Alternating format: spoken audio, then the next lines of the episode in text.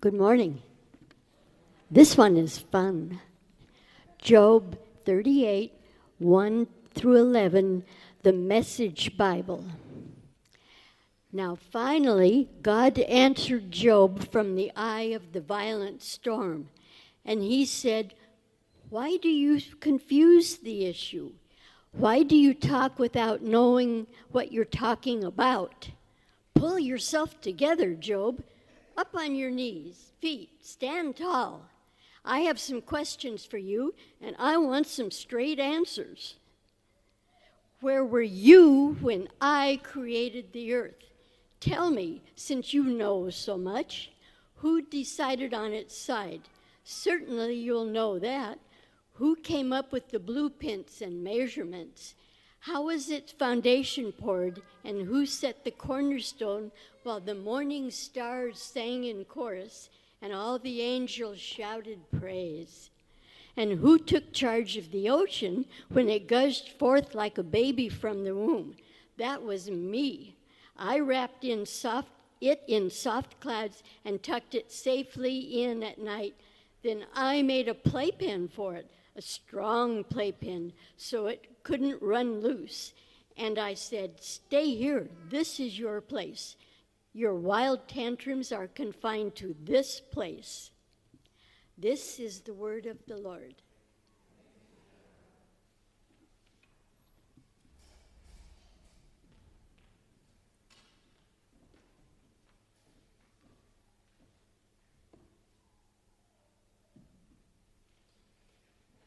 Good morning again.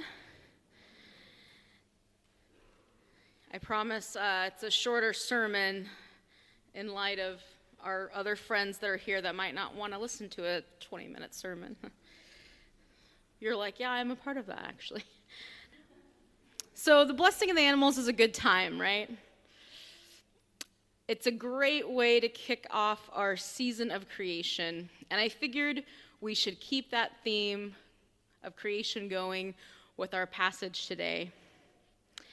And it's not in a place you would think to find it, right? It's in the book of Job. And I remember when I took the book of Job, like the class, yes, a whole class on the book of Job, way back in undergrad, and I do not remember this part of it actually.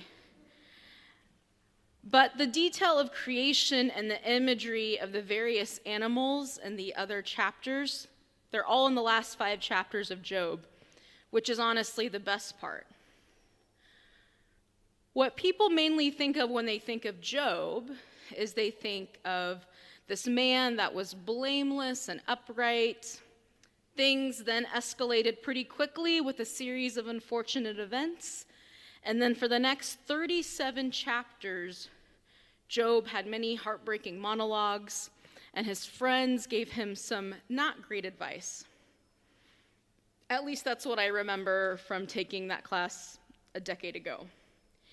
And even if you don't have the desire to read the whole book of Job, I highly encourage you to read those last five chapters. It's powerful stuff. Not that you need any more reason to be in awe of God and all that God has created in the cosmos, but still, it's a pretty good read, and I would recommend it. So raise your hand if you enjoy nature, if you just like looking at it. I love nature. It's easy to love, right?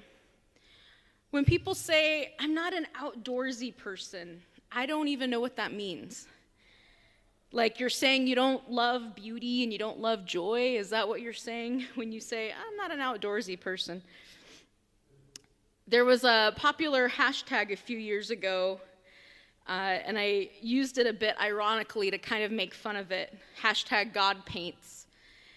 Um, but when the view is so good of the sunsets over the water or a gorgeous mountain range. Like, hello, we are blessed to have the mountain right here somewhere. I don't know the direction. That we get to see most days. And I'm kind of thinking, wow, God really does paint. God's work is breathtaking. And we heard a little bit of God's speech on how cre- cre- sorry, incredible God's creation is. God's like, yeah, I paint, don't forget it. God's speech begins with showing up in a whirlwind and demanding to know who is this that darkens my counsel with words without knowledge? Because God is not too happy with Job's friends. They think they're being helpful, but they're really not. And Job, and God is thinking that Job should know a little better. So God tells Job to pull himself together. And I would add to that because it's about to go down. And we see God getting pretty sassy, and rightfully so. And God goes into this detailed imagery of the divine's masterpiece. In a way, obviously, one would know if they were the creator, not an observer or a great fan or a highly proclaimed scholar or an invested admirer, but the creator. God being the divine mother, giving birth to the waters that overflow with life, like wrapping the earth with darkness. Only something this divine could know creation this intimately. And that's what creation is, right? It's birthing something. God gives birth to creation and the loving care she extends to all creatures. In our text, the divine takes us on a whirlwind tour of creation, raising the questions who came up with the measurements and the blueprints, and all while drawing our attention to the wonders and the mysteries that abound in nature that extends beyond our understanding. But God's response to Job is not the one he's looking for. It's, it wasn't helping Job figure out at all why these bad things are happening to him.